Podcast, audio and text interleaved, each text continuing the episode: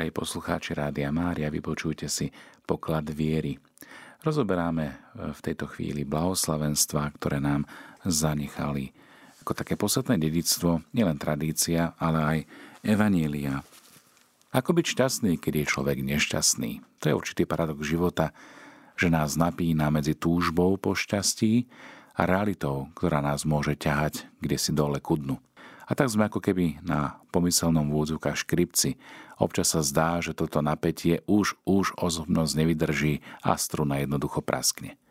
Do tohto škripca v úvodzovkách nám Boh posiela Ježišovu reč na hore a v nej onu magnú chartu jednoty protikladov ľudského života, ktorú poznáme ako blahoslavenstvá.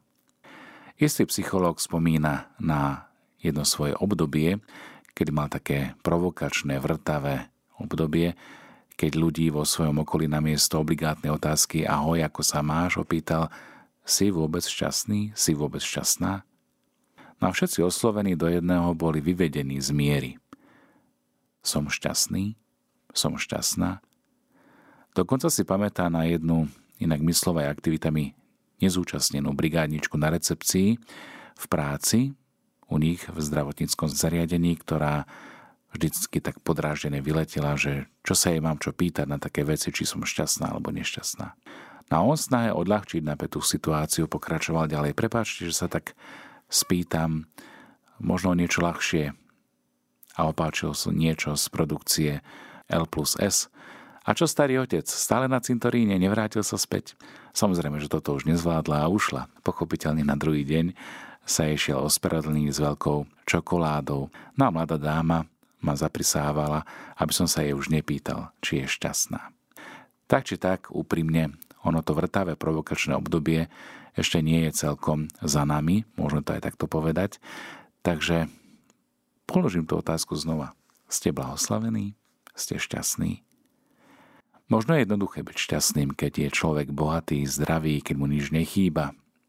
Inak hovorí o šťastí človek, ktorý čo sa dotkne, tak to sa mu podarí. No a inak smoliar, ktorý dokáže zablúdiť, dokonca aj v telefónnej búdke. Inak hovorí o šťastí ako o mužke jenom zlaté Jaroslav Pešek a inak Jaroslav Marvan vo filme Škola základ života. Nuž, ako byť šťastný, keď je človek nešťastný?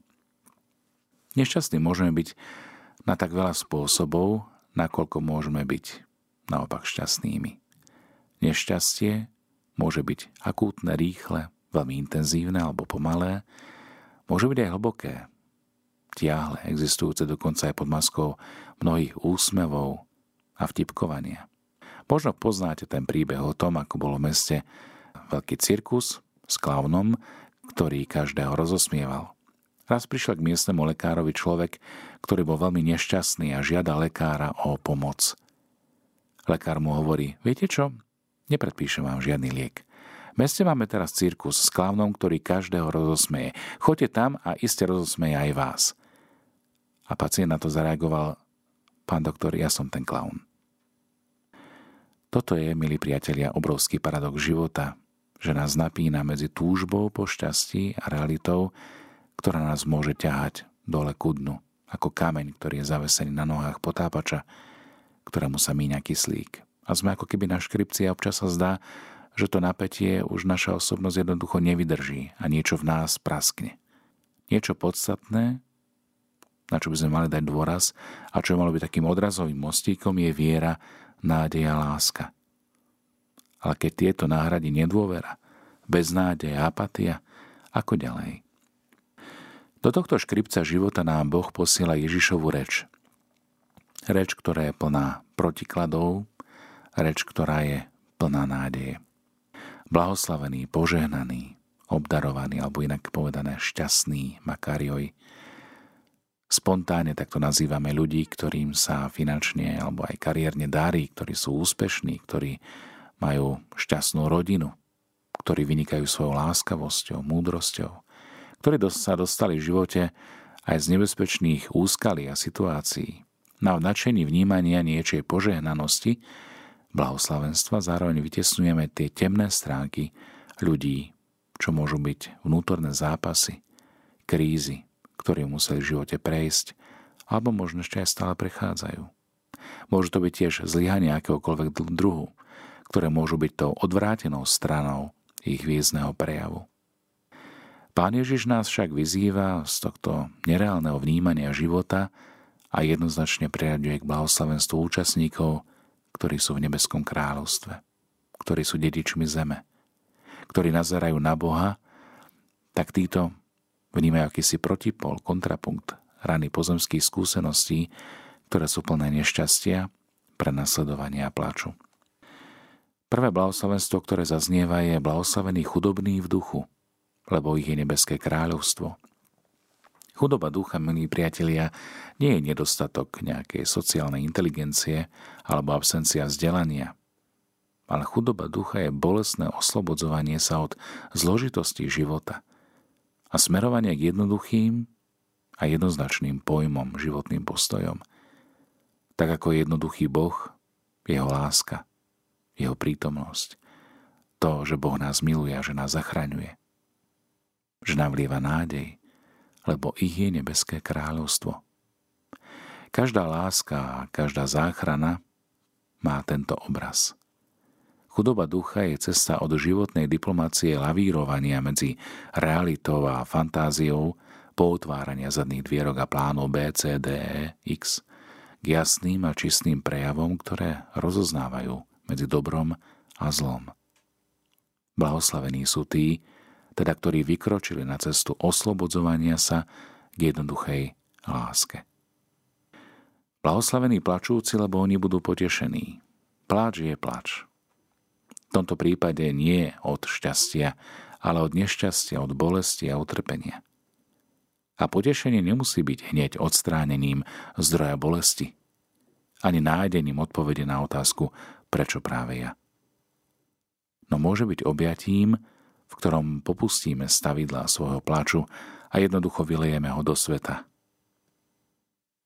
Tak ako plače Boh v ľudskom plači a hľadá človeka, do ktorého by sa vyplakal. Preto blahoslavení sú tí, ktorí dokážu plakať na pleci priateľa a ktorí majú tú silu dať zo seba von všetko to, čo ich boli a trápi. Napokon Tretie blahoslavenstvo, ktoré zaznieva z Ježišových úst v reči nahore, je blahoslavený tichý, lebo oni budú dedičmi zeme. Tichosť, milí priatelia, nie je zakriknutosť, nedostatok sebavedomia alebo nejaké alibistické skrývanie sa za výkriky tých, ktorí kričia hlasno a často. Lebo je zle. Volajú po zlepšení situácie vo svojom živote, vo svojej rodine, spoločnosti, vo svete. Tichosť je neschopnosť byť počutým, počutou, lebo hlas človeka prehlušuje šušťanie peňazí. Spev mám nad postielkami svojich detí a túto liturgiu intimity a nežnosti prehlušuje diktát materialistickej spoločnosti, ktorý dovoluje ich príchod ku svojim rodinám až neskoro večer. Túto tichosť Vnímajú tiež modlitby mužov a otcov, ktorá prekričuje volanie po mačovskom životnom štýle.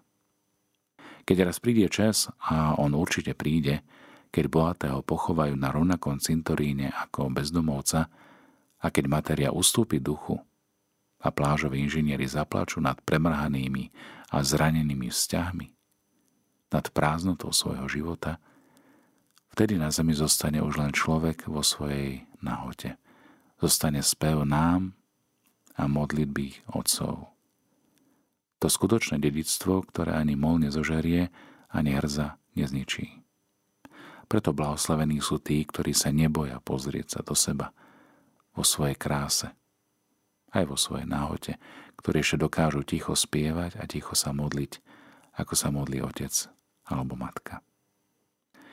Ďalšie blahoslavenstvo hovorí o lačnení a smede po spravodlivosti, lebo tento hlad a tento smed bude nasýtený.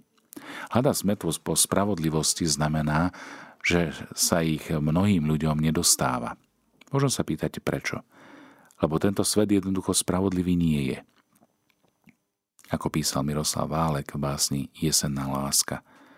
Ten, kto ľúbil, sklamal sa a ten, kto sklamal, ľúbi. Väznenia celého sveta sú plné nespravodlivo odsúdených. Ulice sú plné nespravodlivo prepustených z práce a vankúše sú mokré od z ľudí, ktorých nespravodlivo opustila ich láska.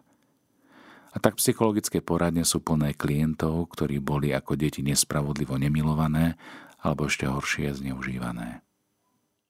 Na tomto svete nie je spravodlivosti a nakoľko sa svet prelieva aj do spoločenstva cirkvi, ťažko hľadať bezchybnú spravodlivosť aj v jej vnútri, v nás, v jej členoch, lebo každý jeden pokrstený je církev. Všetci sme obeťami, ale zároveň aj osnovovateľmi nespravodlivosti tohto sveta, nášho sveta. Zároveň máme v rukách aj to, či dokážeme prinášať toto blahoslavenstvo smedu a lačnenia po spravodlivosti v našich rodinách, v našej spoločnosti, aj v spoločenstve církvy. Byť spravodlivý znamená byť milosrdný. Blahoslavení sú tí, ktorí v nespravodlivosti, v ktorej žijú, obracajú svoju pozornosť na Boha a hľadajú silu vo vzťahu s ním. Napokon tu máme blahoslavenstvo milosrdenstva. Blahoslavení milosrdní, lebo oni dosiahnu milosrdenstvo. Akú hodnotu má dnes milosrdenstvo? Skúste byť napríklad milosrdným manažerom. Zľutúvajte sa nad zlyhaniami svojich zamestnancov, podriadených, prehliadajte ich a uvedte tak firmu postupne do krachu. Skúste byť milosrdným manželom, ktorý prehliada ehm, zahýbanie svojej manželky alebo naopak a smeruje tak svoju rodinu a smerujte tak svoju rodinu takto k rozpadu a seba samých ku strate vlastnej dôstojnosti. Byť milosrdným neznamená robiť zlé rozhodnutia, ani tolerovať netolerovateľné. Milosrdenstvo je postojom, ktorý v praxi ukazuje, že láska a schopnosť odpustiť má väčšiu silu než naše ľudské zlyhania, chyby a hriechy. Lebo láska a milosrdenstvo je vlastne podaním pomocnej ruky človeku, ktorý zápasí o svoju bytosnú a morálnu integritu. Je tiež potlačením svojho ega v situácii, keď sa na nás valia útoky, urážky, a my na ne odpovedáme s hojivavosťou a odpustením. Milosrdenstvo, milí priatelia, nie je slabosťou, naopak. Milosrdenstvom je postojom sily človeka, ktorý vo svojom strede objíma seba samého a je si vedomý sily svojej lásky a schopnosti odpustiť. Takýto človek môže dosiahnuť milosrdenstvo. Prečo? Lebo dobre vie, že on alebo ona nie je dobrý, spravodlivý, nie je zástanca správnych životných postojov, ale že je jednoducho na jednej lodi spolu s tými, ktorí žiadajú alebo aj nežiadajú milosrdenstvo, alebo čo si zle vykonali, mysleli alebo povedali. Takýto človek má pokorné srdce. Veľké, široké, obopímenajúce srdce, ktoré dokáže poprosiť o odpustenie, ktoré plače, ktoré miluje. A miluje ľudí, rovnako ako miluje Boha. Lebo Boha miluje v ľuďoch. Blahoslavení, ktorí nachádzajú v strede svojej osobnosti presvedčenie o láske a ktorí túžia po pokore a tak sú schopní postaviť sa pred Boha aj pred ľudí. Milí priatelia, blahoslavenstvá sú naozaj nevyčerpateľným prameňom, lebo hovoria o hĺbke nášho vzťahu. Hovoria tiež aj o plitkosti nášho života. Preto ďalšie blahoslavenstvo, ktoré Ježiš ponúka, hovorí o čistote srdca. A ako keby ho podmienuje, že blahoslavení čistého srdca, oni uvidia Boha. Na začiatku katechézy eh, som spomínal blahoslavenstvo vo všeobecnosti, no a teraz si konkrétne povieme o blahoslavení tichý. Budem eh, citovať z knihy Žalmov, 37. žalm ale spoláhni sa na pána a dobre rob. A budeš bývať vo svojej krajine a tešiť sa z bezpečia. Prestan sa hnevať a zanechaj zlosť. Nerozčuluj sa. To vedie len k zlému. Všetci ničomníci budú zničení, ale tí, čo dúfajú v pána, stanú sa dedičmi zeme. Ešte chvíľku a už nebude hriešnika. Budeš hľadať jeho miesto a nenájdeš. Tichí však zdedia zem a budú žiť v šťastí a v pokoji. Matúšovo evanielium, ktoré ponúka blahoslavenstva, hovorí o tých, ktorí sú tichí, ktorí budú dedičmi zeme. Pojem tichý, ktorý je tu použitý, znamená doslova pokojný, mierny, láskavý a jemný, človek nenásilný. Tichosť sa tiež ukazuje vo chvíľach konfliktov, kde ju poznať na základe reakcie situácií nevraživosti môžeme rozpoznať. Každý sa môže zdať tichým, keď je všetko pokojné, ale ako reaguje pod tlakom, keď na neho niekto útočí, keď ho niekto uráža alebo napáda. V jednom úseku sa svätý Pavol odvoláva na Kristovú miernosť a tichosť. Svetý Peter zase pripomína Ježišov postoj v utrpení. Neodpovedal a nevyhrážal sa, pretože sa zveroval tomu, ktorý súdi spravodlivo. Ježišova tichosť sa dôrazne ukazuje najmä počas jeho hodín utrpenia. Ako nevinný, tichý baránok vedený na zabitie. Písme slovo tichý označuje tiež aj toho, kto nemá pozemkové vlastníctvo. A tak na nás robí silný dojem, keď tretie blahoslavenstvo hovorí práve o tom, že tichí budú dedičmi zeme. V skutočnosti toto blahoslavenstvo cituje 37. žalm, ktorý sme počuli na začiatku. Aj tam sa kladú do vzťahu tichosť a vlastníctvo zeme. A práve tieto dve veci, ak o tom dobre rozmýšľame, sa zdajú byť nezlučiteľné. Naozaj vlastníctvo zeme je typická konfliktná oblasť. Často sa bojuje práve kvôli územiu zemi pre získanie nejakej nadvlády nad určitou zónou, teritóriom.